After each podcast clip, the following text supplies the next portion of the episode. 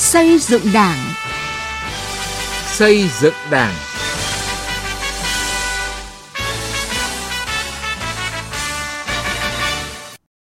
Thưa quý vị và các bạn, chương trình xây dựng Đảng hôm nay xin chuyển đến quý vị và các bạn những nội dung đáng chú ý sau. Đầu tư xây dựng đội ngũ trí thức nhằm đáp ứng yêu cầu phát triển bền vững, nâng cao chất lượng sinh hoạt tri bộ ở Đảng bộ tỉnh Hà Giang. Tấm gương bí thư tri bộ thôn luôn trách nhiệm với buôn làng ở tỉnh Lâm Đồng. Từ nghị quyết đến cuộc sống.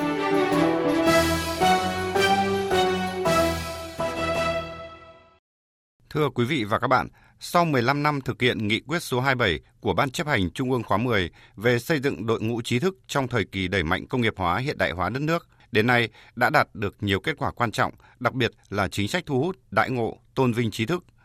Tuy nhiên, hoạt động của các trí thức, nhà khoa học, những người cung cấp luận cứ khoa học cho Đảng, nhà nước cũng đang phải đối mặt với nhiều khó khăn thách thức, đòi hỏi giải pháp đồng bộ về cơ chế chính sách để thúc đẩy tính sáng tạo để đội ngũ trí thức phát huy hết khả năng, năng lực của mình. Mời quý vị và các bạn cùng nghe bài viết do phóng viên Lại Hoa thực hiện. Hơn 40 năm nghiên cứu khoa học, Phó giáo sư tiến sĩ Lê Tất Khương, Viện trưởng Viện Nghiên cứu Phát triển Vùng, Bộ Khoa học và Công nghệ, không nhớ nổi mình đã đi bao nhiêu vùng đất, gặp gỡ bao nhiêu người nông dân. Mỗi lần triển khai đề tài khoa học tại một địa phương, ông đều mang theo kỳ vọng giúp người dân ở đó phát triển kinh tế. Mới đây, ông là chủ nhiệm của các đề án phát triển một số giống cam bưởi chất lượng cao tại huyện Bắc Sơn, tỉnh Lạng Sơn. Xây dựng mô hình trồng thử nghiệm một số dòng giống bơ tại tỉnh Bắc Giang và nghiên cứu mô hình sản xuất khép kín theo hướng hữu cơ một số sản phẩm nông nghiệp có thế mạnh tại vùng Bắc Trung Bộ. Kết quả các dự án mang lại là cơ sở quan trọng để người dân nghiên cứu, lựa chọn, ứng dụng vào thực tiễn sản xuất. Ông vinh dự là 112 trí thức tiêu biểu được vinh danh năm 2019. Chúng tôi đã nghiên cứu về nông nghiệp của từng vùng và xác định được những sản phẩm nông nghiệp chủ lực của họ và giúp cho họ xây dựng cái họ chương trình nghiên cứu để phát triển bền vững những sản phẩm nông nghiệp đó. Thứ hai là chúng tôi đã nghiên cứu lựa chọn ra được những cây trồng để bổ sung vào cơ cấu cây trồng cho từng vùng không chỉ Phó Giáo sư Tiến sĩ Lê Tất Khương, thời gian qua hàng nghìn trí thức đã tham gia nghiên cứu, ứng dụng, sáng tạo khoa học kỹ thuật, trở thành lực lượng quan trọng thúc đẩy hiện thực hóa mục tiêu nhiệm vụ, chiến lược, kế hoạch phát triển đất nước nhanh và bền vững. Thực hiện nghị quyết 27 của Ban chấp hành Trung ương khóa 10, đến nay sau 15 năm, đội ngũ trí thức Việt Nam phát triển nhanh về số lượng, ngày càng nâng cao về chất lượng và là lực lượng đi đầu trong cuộc cách mạng công nghiệp lần thứ tư. Tuy nhiên mới đây, cho ý kiến về đề án tổng kết 15 năm thực hiện nghị quyết số 27 về xây dựng đội ngũ trí thức trong thời kỳ đẩy mạnh công nghiệp hóa, hiện đại hóa đất nước, Bộ Chính trị cũng chỉ ra nhiều bất cập, trong đó có thu hút đãi ngộ, tôn vinh trí thức trong và ngoài nước, đặc biệt là trí thức tinh hoa, nhà khoa học đầu ngành.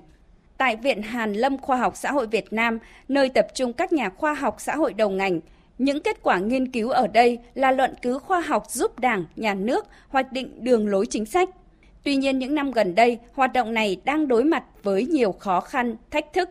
Tiến sĩ Phan Chí Hiếu, Chủ tịch Viện Hàn Lâm Khoa học Xã hội Việt Nam nêu rõ. Lực lượng đội ngũ các nhà nghiên cứu khoa học của chúng tôi đang mỏng dần đi. Rất nhiều nhà nghiên cứu khoa học danh tiếng tên tuổi của đất nước có học hàm học vị cao cũng đã đến à, tuổi được nghỉ chế độ Bên cạnh đó thì nhiều nhà khoa học giỏi cũng xin chuyển cơ quan công tác vì các cái lý do khác nhau. Trong đó có một lý do rất đơn giản là sự đảm bảo cho hoạt động nghiên cứu rồi giải quyết chế độ chính sách chưa bằng các cơ quan ở bên ngoài. Thế nên là thời gian gần đây chúng tôi cũng đang chứng kiến hiện tượng gọi là chảy máu chất xám tại chỗ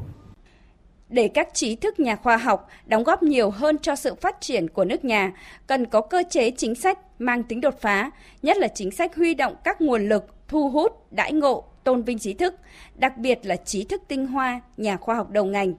Điều này đã được Tổng Bí thư Nguyễn Phú Trọng nhấn mạnh. Xây dựng đội ngũ trí thức vững mạnh là trực tiếp nâng tầm trí tuệ của dân tộc, sức mạnh của đất nước,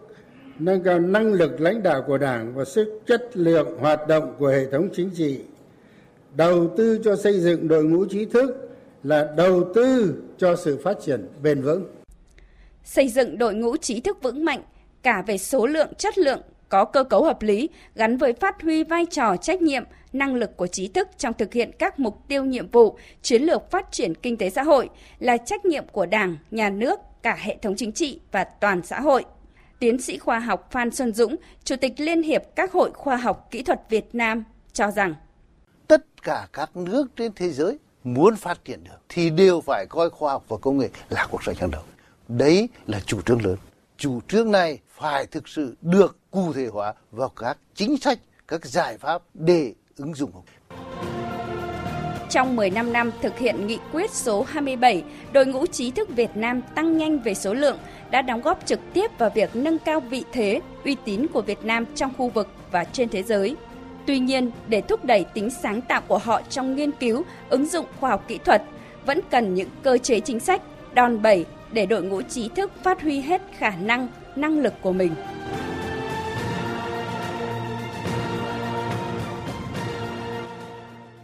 Thưa quý vị và các bạn,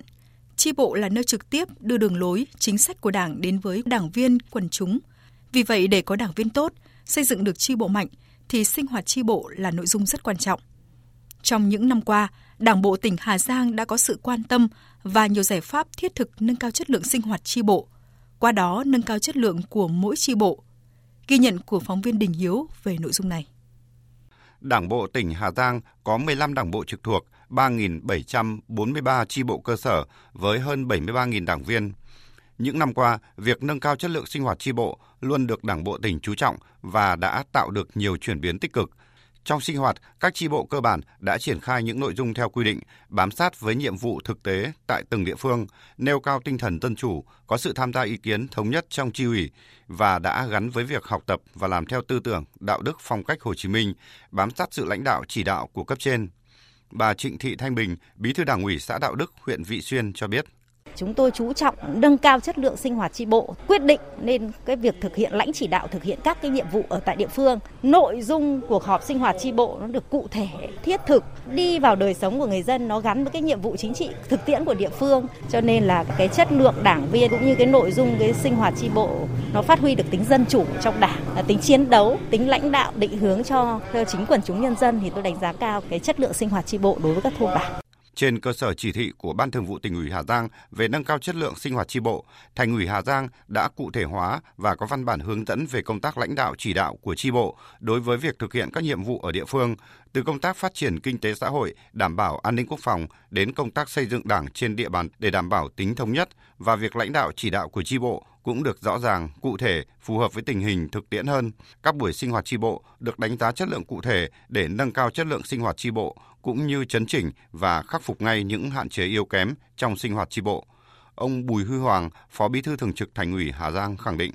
nhận thức được tầm quan trọng của cái việc nâng cao chất lượng tổ chức đảng và đảng viên thì ban thường vụ thành ủy cũng đã kịp thời ban hành các cái chương trình kế hoạch để triển khai cụ thể hóa thực hiện trong kế hoạch thì cũng xác định rõ cái công tác lãnh đạo chỉ đạo là giao cho các đồng chí ờ, trong các tổ cấp ủy dự sinh hoạt và lựa chọn các cái chi bộ làm điểm đối với tất cả các loại hình các chi bộ trực thuộc để sau đó thì đánh giá rút kinh nghiệm và triển khai trên địa bàn toàn thành phố. Chi bộ cơ sở là hạt nhân chính trị của Đảng, là nơi trực tiếp lãnh đạo cơ sở thực hiện đường lối chủ trương chính sách của Đảng, pháp luật của nhà nước. Nâng cao chất lượng sinh hoạt chi bộ thực chất là nâng cao năng lực lãnh đạo và sức chiến đấu của tổ chức Đảng để tiếp tục nâng cao hơn nữa hiệu quả các cuộc sinh hoạt chi bộ. Ông Lưu Đình Phát, Phó trưởng ban tổ chức tỉnh ủy Hà Giang cho rằng Vấn đề sinh hoạt chi bộ là vấn đề rất quan trọng đối với các cái đảng bộ trực thuộc. À, qua cái quá trình thực hiện thì chúng tôi cho rằng là một trong vấn đề mà sinh hoạt chi bộ thì phải đảm bảo tốt các cái tính chất đó là tính lãnh đạo, tính giáo dục và tính chiến đấu. Thời gian tới thì chúng tôi sẽ tăng cường công tác kiểm tra đối với công tác tổ chức à, đảng và đảng viên, đối với các đảng bộ về các nề nếp sinh hoạt, rồi về các loại sổ sách, các biên bản của sinh hoạt chi bộ để làm sao các chi bộ đi vào nề nếp và theo đúng hướng dẫn về các nghiệp vụ công tác đối đảng và đảng viên. Những chuyển biến tích cực này đã góp phần xây dựng chi bộ nói riêng và Đảng bộ tỉnh Hà Giang nói chung trong sạch vững mạnh, nâng cao chất lượng sinh hoạt của chi bộ cũng là một nội dung quan trọng trong công tác xây dựng chỉnh đốn Đảng theo nghị quyết Trung ương 4 các khóa 11, 12, 13. Sinh hoạt chi bộ đạt chất lượng cao sẽ góp phần làm cho chi bộ mạnh, nhiều đảng viên tốt, có nhiều chi bộ mạnh, nhiều đảng viên tốt thì vị trí, vai trò, năng lực lãnh đạo và sức chiến đấu của Đảng ngày càng được nâng cao. học tập và làm theo bác.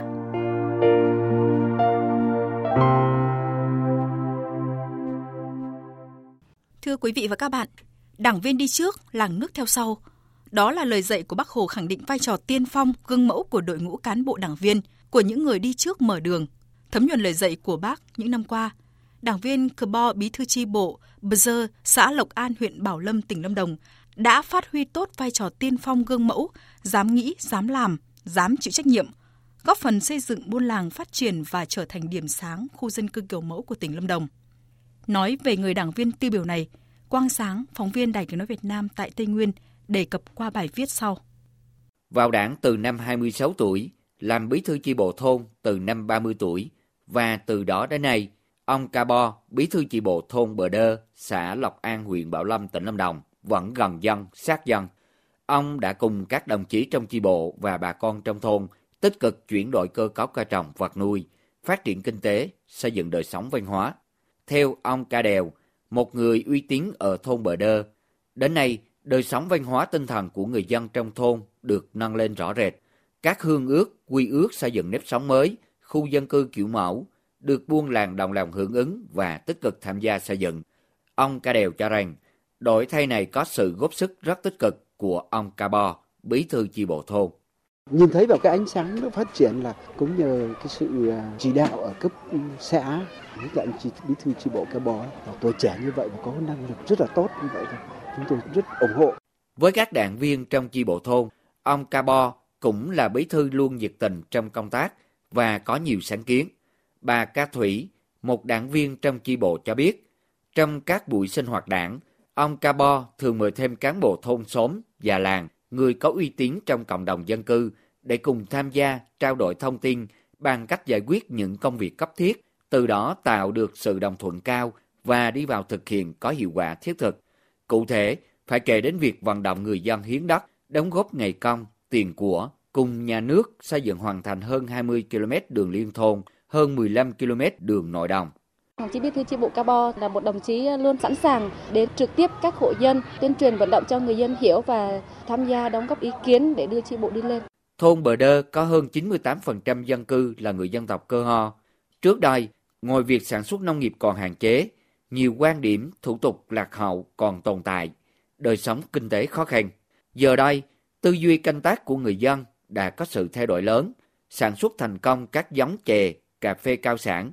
trồng xen các loại cây ăn quả bơ, sầu riêng. Nhờ đó, doanh thu trên cùng đơn vị diện tích canh tác đã đạt bình quân trên 150 triệu đồng trên hecta trên năm. Tỷ lệ hộ nghèo từ 30% hiện chỉ còn dưới 2%.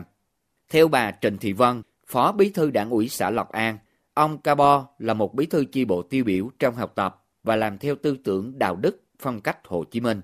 Với cương vị bí thư chi bộ, bản thân ông luôn nỗ lực cố gắng là trung tâm đoàn kết, gương mẫu thực hiện và hoàn thành mọi nhiệm vụ được giao. Đồng chí cao bo là đảng ủy viên, bí thư chi bộ thôn Bờ Đơ, à, là một bí thư rất là nhiệt tình, năng động, dám nghĩ, dám nói, dám làm và dám chịu trách nhiệm, nêu cao cái vai trò lãnh chỉ đạo bà con nhân dân trong thôn là chấp hành tốt mọi chủ trương chính sách của đảng, pháp luật của nhà nước và các quy định của địa phương, sống à, tốt đời, đẹp đạo.